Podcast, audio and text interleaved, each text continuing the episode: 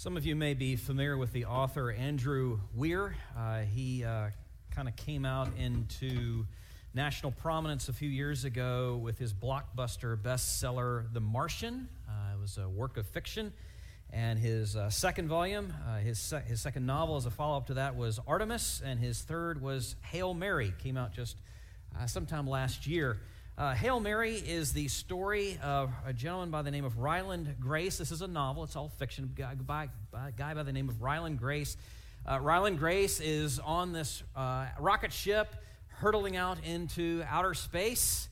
Uh, he has a daunting task uh, in front of him, a twofold task, a nearly impossible task. He is being he, he is coming to understand that he needs to solve, on the one hand, an impossible, what a seemingly impossible scientific mystery, and at the same time to conquer a global extinction threat for all life on planet Earth. High stakes, wouldn't you say? Uh, here's the problem: as though that's not daunting enough, as though that's not a high, uh, a, a big calling enough, a big enough of a problem. He has an even worse problem in the fact that at the very beginning of the book, he's waking up from a, uh, a coma and he can't remember anything. He can't remember even his own name, to say nothing of this cataclysmic assignment that is in front of him. Quite literally, Ryland Grace does, is struggling to know why he is there and what he is to do. When you think about it, that's where we are oftentimes as well. Struggling to know why we're here and what it is that we are to do. And by that, I don't just mean the culture surrounding us. I think that's actually true of the church as well. So oftentimes struggling to know why we are here and what it is that we are to do, which then brings us to our text, Leviticus 18. We're continuing on in this, in this study through the book of Leviticus uh, and hitting the high points, and so that's where we are today. Uh, we're going to read the whole chapter, verses 1 to 30. Now, let me give you, as I have the last several weeks, some trail markers as, as we go, just to kind of get, get a sense as to where this is, is going. So, verses, we have, you might see some bookends. Verses 1 to 5 is, is the first set, and then uh, there towards the end, verses 24 to 30. Now, verses 1 to 5 is a clear call from the Lord to heed his word and not give in to the pressure of the surrounding culture. Okay, that's verses 1 to 5. Then you move into the heart of it, verses 6 to 23. We're going to read all of this. Verses 6 to 23. And these are commands to avoid um, illicit sexual practices. Then you move into the other bookend, which is something very, very similar as to the, the first, verses uh, 23, excuse me, 24 to 30. And it's a reiteration of the need to heed and follow the Lord's commands and not give in to the pressures of the culture around you, especially pertaining to the commands of what we're going to read here in chapter 18. Okay? So, Leviticus chapter 18, starting in verse 1, reading on down through verse 30. Hear now God's word. And the Lord spoke to Moses, saying, Speak to the people of Israel and say to them, I am the Lord your God. You shall not do as they do in the land of Egypt, where you lived, and you shall not do as they do in the land of Canaan, to which I am bringing you. You shall not walk in their statutes. You shall follow my rules and keep my statutes and walk in them. I am the Lord your God. You shall therefore keep my statutes and my rules. If a person does them, he shall live by them. I am the Lord. None of you shall approach any one of his close relatives to uncover nakedness. I am the Lord. You shall not uncover the nakedness of your father, which is the nakedness of your mother. She is your mother. You shall not uncover her nakedness. You shall not uncover the nakedness of your father's wife. It is your father's nakedness. You shall not uncover the nakedness of your sister, your father's daughter, or your mother's daughter, whether brought up in the family or in another home. You shall not uncover the nakedness of your son's daughter or of your daughter's daughter, for their nakedness is your own nakedness. You shall not uncover the nakedness of your father's wife's daughter, brought up in your father's family, since she is your sister. You shall not uncover the nakedness of your father's sister, she is your father's relative. You shall not uncover the nakedness of your mother's sister, for she is your mother's relative. You shall not uncover the nakedness of your father's brother, that is, you shall not approach his wife, she is your aunt. You shall not uncover the nakedness of your daughter in law, she is your son's wife. You shall not uncover her nakedness. You shall not uncover the nakedness of your brother's wife.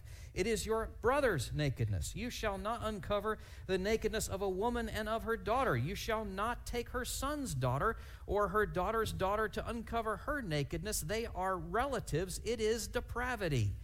And you shall not take a woman as a rival wife to her sister, uncovering her nakedness while her sister is still alive.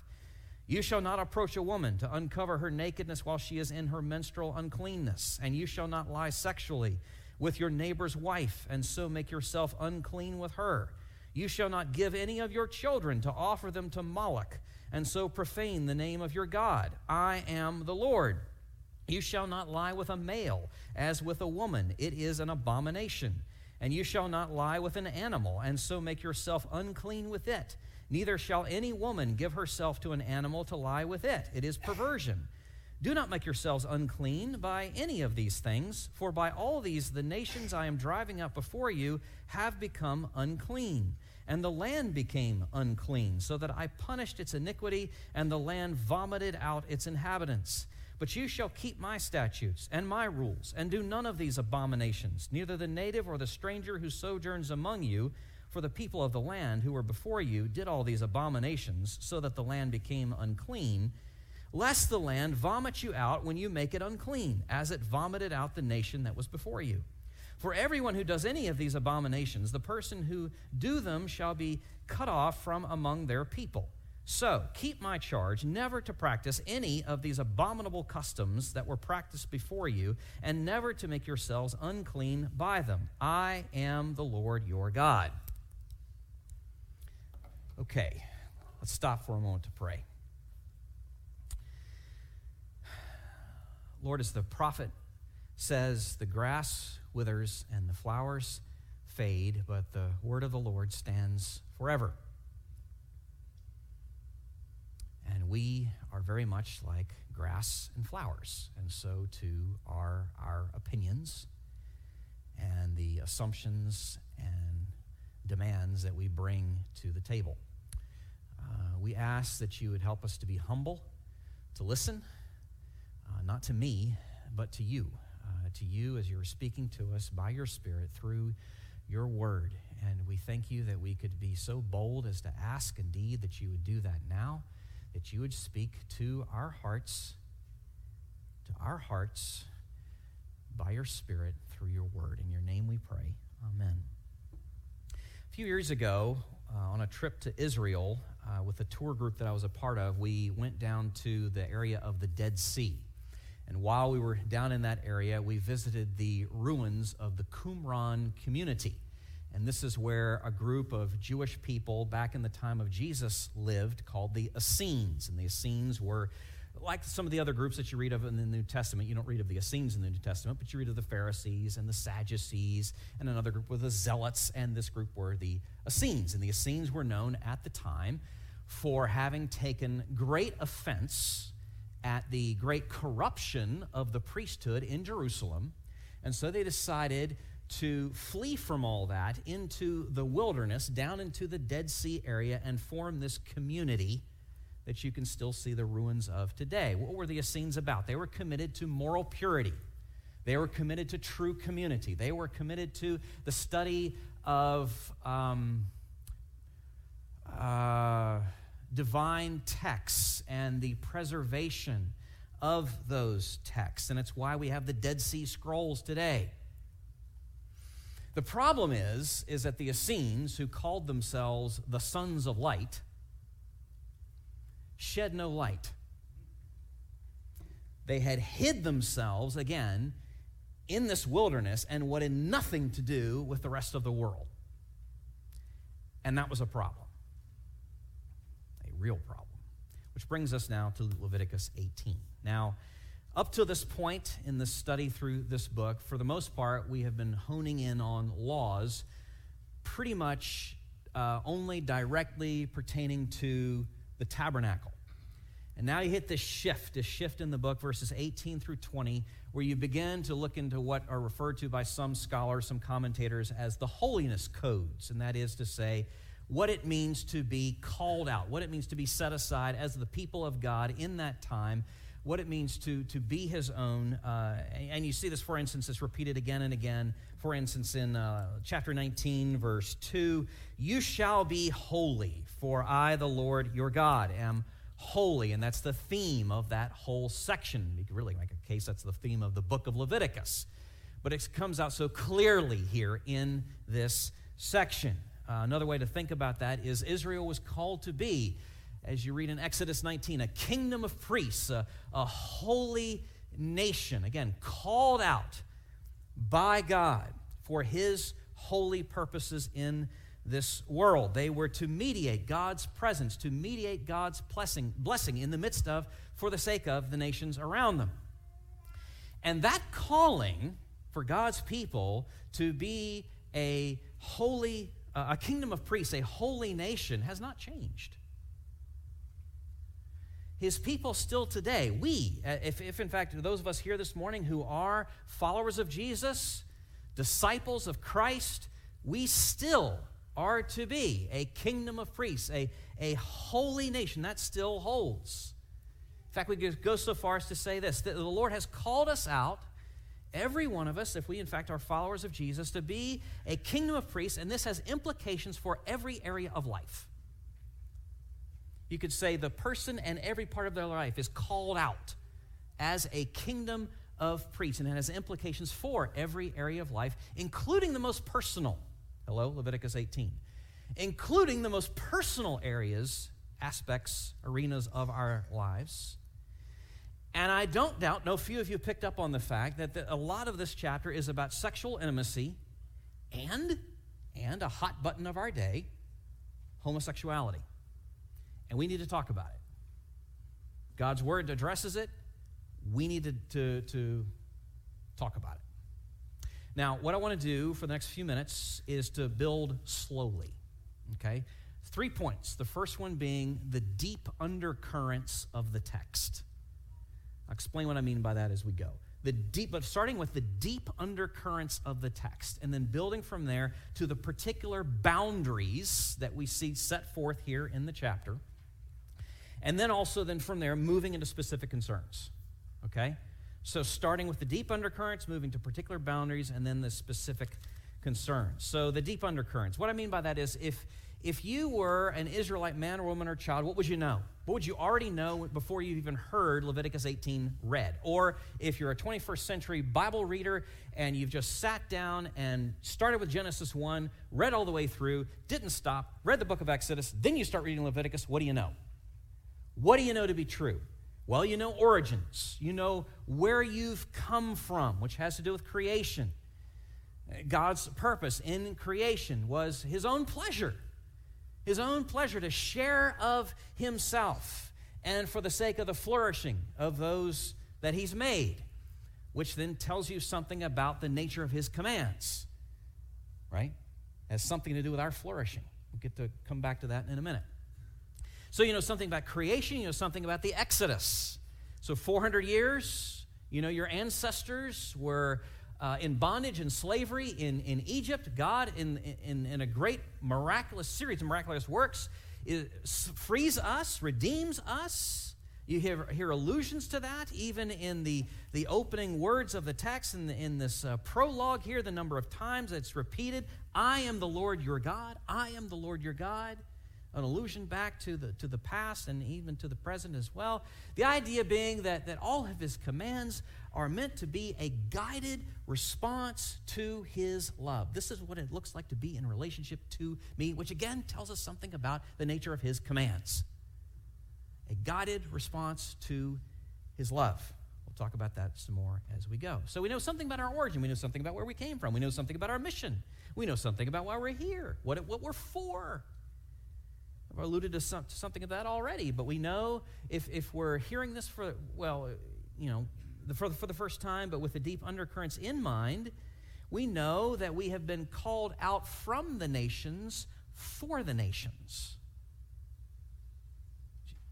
From the nations for the nations to be holy as a called out people, which is what holiness is about having been set aside, having been set apart, having been called out for his purposes. Now, how would his purposes come to be accomplished? Through obedience to his commands.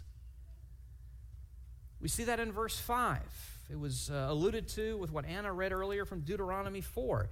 You shall therefore keep my statutes and my rules. If a person does them, he shall live by them. I am the Lord. Now that's not the sense in which if you put the coin in the bubblegum machine, you get life. It's not what that's not what he means Moses means at all there in repeating what the Lord has said. He's saying, look, in following the Lord's commands, you will know flourishing because you are living according to the designer's specs.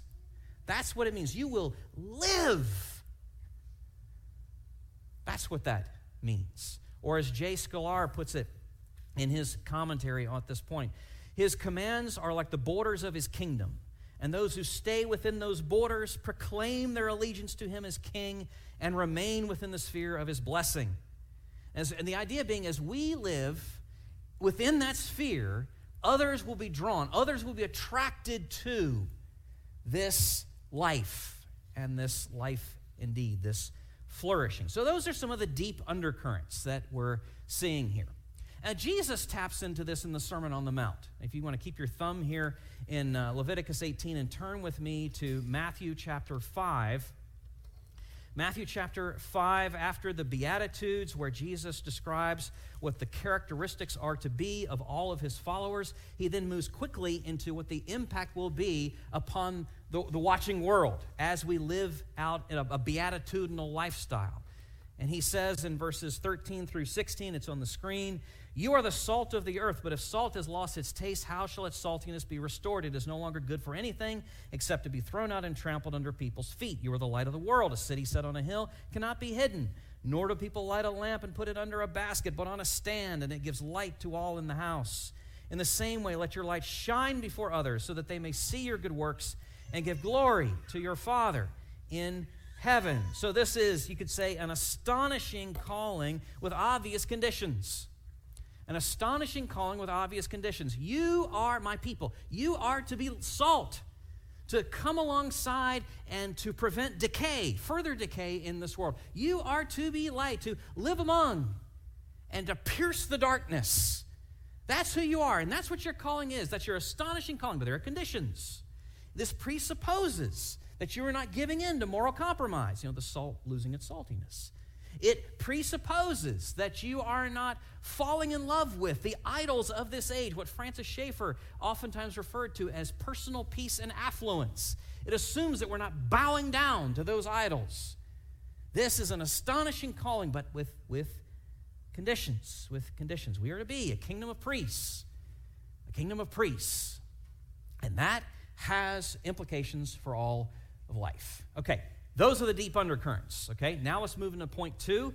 Uh, picking up now with a particular boundaries. This more, getting a little bit more specific now, coming down from you know 10,000 feet, maybe we're down to about 1,000 feet. Okay, so now looking at the chapter, the particular boundaries that we hear sketched out, uh, see sketched out here. Again, you see something of the stakes in the bookends, verses one to five, and uh, verses 24 to 30, where the Lord is laying this out so clearly as to why this is so important. Now, the prohibitions themselves, as you see there in uh, verses 6 through 23. I'm not going to repeat them. That was a long enough reading as it was. Uh, but I do want to just make some, just point a few things out. And, and, and the first is uh, to clarify, uh, well, you, you, I'm sure you saw this phrase. You heard, it, heard me read it. Who knows how many times I didn't actually count it. The number of times that Moses says we're forbidden to uncover the nakedness. Now, what on earth does that mean? That's a strange way of putting something, isn't it? Please know that is not an allusion to voyeurism. That's not what it's a ancient Hebrew euphemism for sexual intercourse. That's what the phrase means to uncover the nakedness, all right? And then you see that applied in several different arenas, all of which are illicit or ruled out. Incest, adultery, child sacrifice, homosexuality, bestiality. All of these meant to define the boundaries of sexual intimacy, including even, you're like, well, how does child sacrifice fit in that? Because oftentimes the product, the result of human heterosexual intimacy are children. And so that comes to play in the course of this passage and what is forbidden. Those are the prohibitions. What's the rationale? What's the reasoning? What's the justification uh, for this? At least twofold. First, to warn. To warn, and you see that here in the text, to warn of the inevitable consequences of being cut off from God's people, or as he says, vomited out of the land. So, to warn, but also to warn of the surrounding influences. You know, this is how the people that you lived among in Egypt lived. This is how the people that you are going towards, the, the, the, land of Canaan, this is how they live. You must not do this. You must not live according to their ways, but according to my ways. So, first to warn, but secondly to protect. To protect. Think with me, to protect the most vulnerable against unwanted advances. When you think about who's being addressed and why, that the powerful would not prey on the weak. That's one of the reasons to protect. To protect not just the vulnerable, but to protect the integrity and stability of the family unit. That's another reason here. Also, to protect, I've alluded to this already, individual and communal life flourishing according to his design and his intent as to how we're meant to be. Protect, to warn and protect. So, in this, we see these necessary and particular boundaries set forth. The Christian sex ethic is not just about no. That's what we oftentimes think, right? And that's our reputation in the world. The Christian sex ethic is about the negative. Don't do this. Don't do that. That's a horrible caricature, caricature that we've created. It's rather a glorious yes, a yes to something that therein entails, by extension, a no. What would that vision, that glorious yes, be? Well, the, the vision is that sex is meant for a man and a woman bound together in the vows of marriage. That's what it's for. Now, in that, there's great significance. Now, I mean that literally, in that the meaning of that word, in that it is signifying something. It is meant to point towards something. Rebecca McLaughlin, in her wonderful book, The Secular Creed, puts it this way as she's reflecting on the Paul's words to husbands and wives in Ephesians 5. This is what she writes. The point of human marriage from the very start was to give us a picture of Jesus' love. Park that for a minute. The signpost to Christ is why marriage is male and female, and why husbands and wives are called to different roles. Like Christ in the church, it's love across difference. Like Christ in the church, it's love built on sacrifice. Like Christ in the church, it's a flesh united, life creating, never ending, exclusive love. Marriage is meant to point us to Christ. You see, that's a glorious yes. That's a glorious vision to say yes to. Now, let me ask you, just before we move on to point three.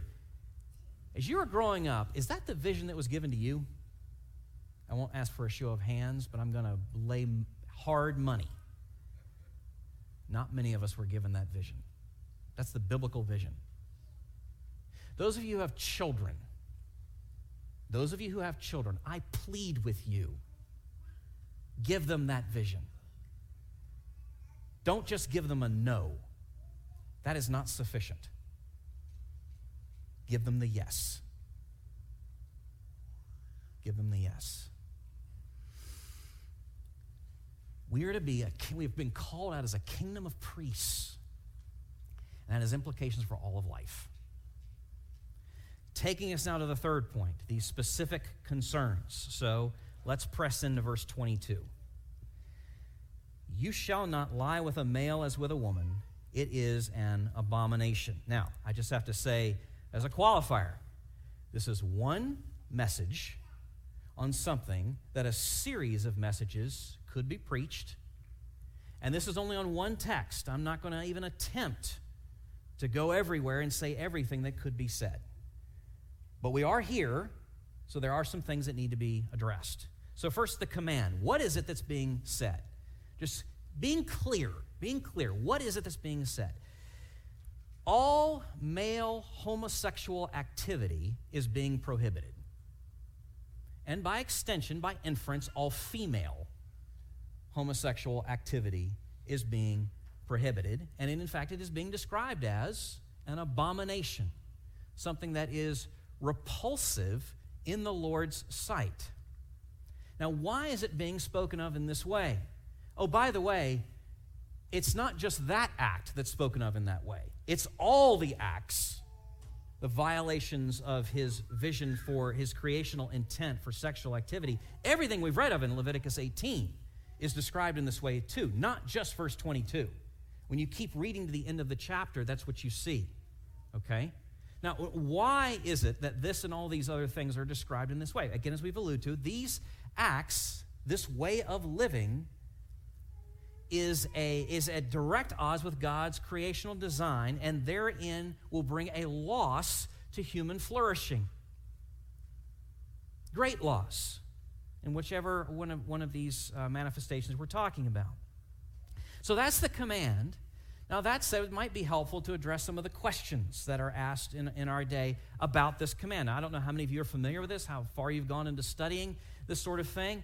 But, but some will say, look, this doesn't hold because this isn't applicable for us today because well, we need to understand there are qualifications being given here.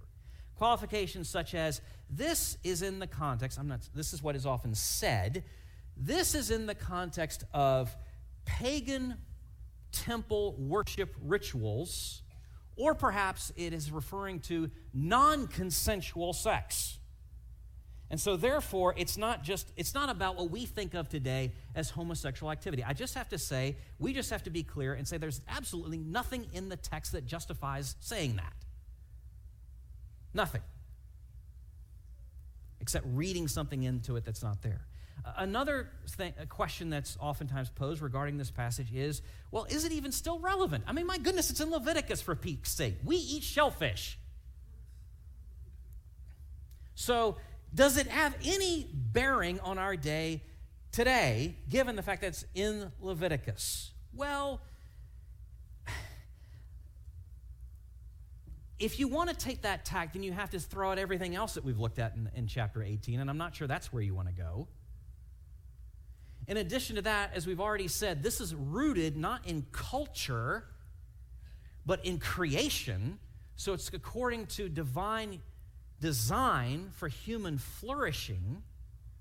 And then, in addition to that, as you've already said, Fred, from Romans 1, the Apostle Paul repeats this prohibition several times in the New Testament. So, is it still binding? Yes, it is. Yes, it is. It's still binding on us today.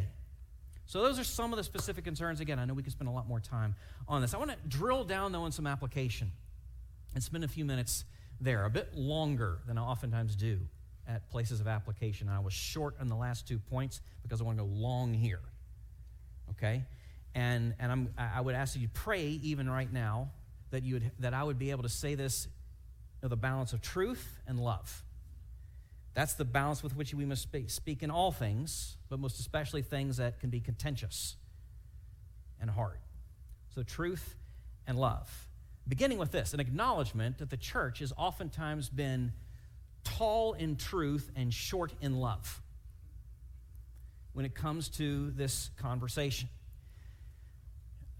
We do not want to force a choice on someone that would go something like this I'm aching for companionship and intimacy, human uh, engagement. But I know that if I bring up my struggles in the context of this local church, I will be shunned and rejected. So therefore, I guess I'll have to go elsewhere for the companionship and the friendship and the intimacy. We do not want to force that choice on anyone. Think with me.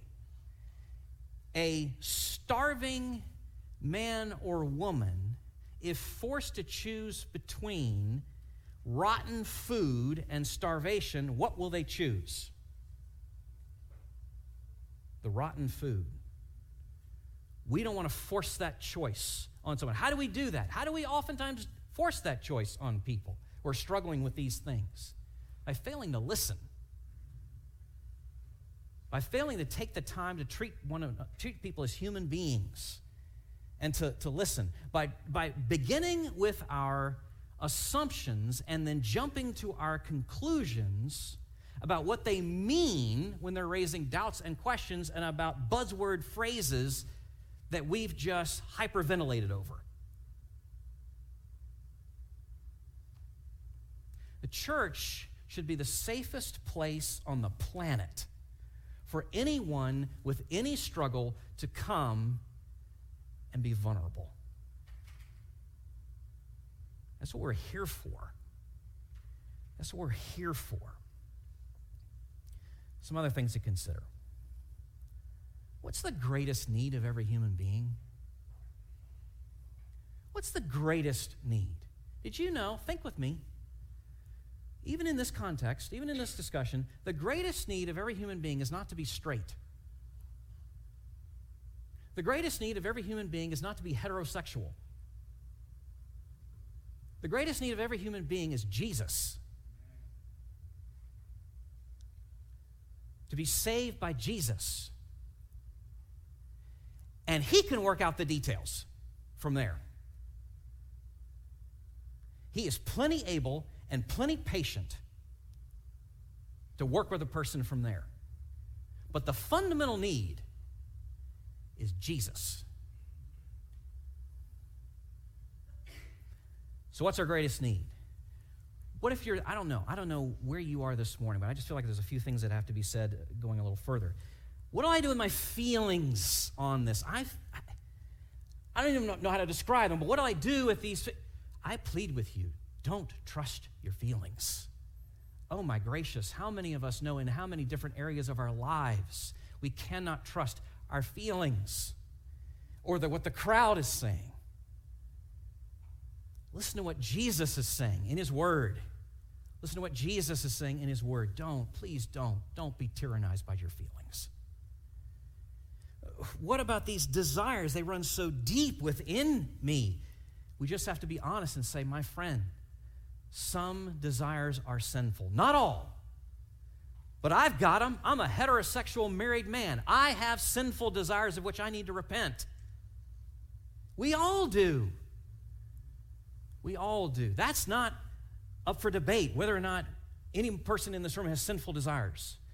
But we must turn from them and not give in to them. That's the calling upon any follower of, of Jesus and to look unto him in faith, in hope, and in humble daily, if not hour by hour, obedience. What do I do, though, about this temptation, this un, un, unwanted thought that comes to my mind? Oh, goodness, we're all prone to that, friend. We all are. Um, flee from it, but don't let yourself be shamed by it. Those unbidden, unwanted thoughts. Martin Luther, in a different context, put it this way Temptations, of course, cannot be avoided. But because we cannot prevent the birds from flying over our heads, there's no need that we should let them nest in our hair. You can't help it when you're tempted. Jesus was tempted. The question is not, are you going to be tempted? The question is, what are you going to do? What are you going to do? And I cannot re- stress this, this enough, and I've alluded to it already, but this call to holiness is upon every follower of Jesus. The call to holiness is upon every follower of Jesus, whether you are same sex or other sex attracted. That call to holiness is upon us all, every single one of us. I wonder perhaps it might do us well to just, you know, pray through that beautiful old hymn. Jesus, thy, my, uh, I, my cross, have taken. Jesus, I, my cross, have taken. And oh, that we would be the church for each other. Because we can't do this alone in any of these things. Oh, that we would be the church for the watching world, that they would see another way. Because again, we've been called out to be a kingdom of priests, and this has implications in, in everything. Let me come back. Let me, let me pull back out of the, this uh, third point and come back to the big picture here. We've been talking much about what to do. Can we just think for a moment about who's called to do it and the astonishing reality of that as well? The astonishing reality of what we've been called to be and to do, but now thinking just for a moment of who it is that's called to be and do that. Here, here's, here's an old story. Some of you may have heard this. It's, it is completely fictional, so don't think you're going to find it in Fourth John or Fifth Peter or something like that. It goes like this When Jesus ascended to heaven, he gathered the angels around and explained what he would do next. He said he would take the weak and sinful and frail and filthy people that he saved and use them to be living stones to build the foundation of his kingdom on earth, and they would be the ones to change the world. The news was welcomed with an overwhelming silence. After a long, agonizing pause, the, angel Gabriel broke the silence by asking, Lord, what's plan B?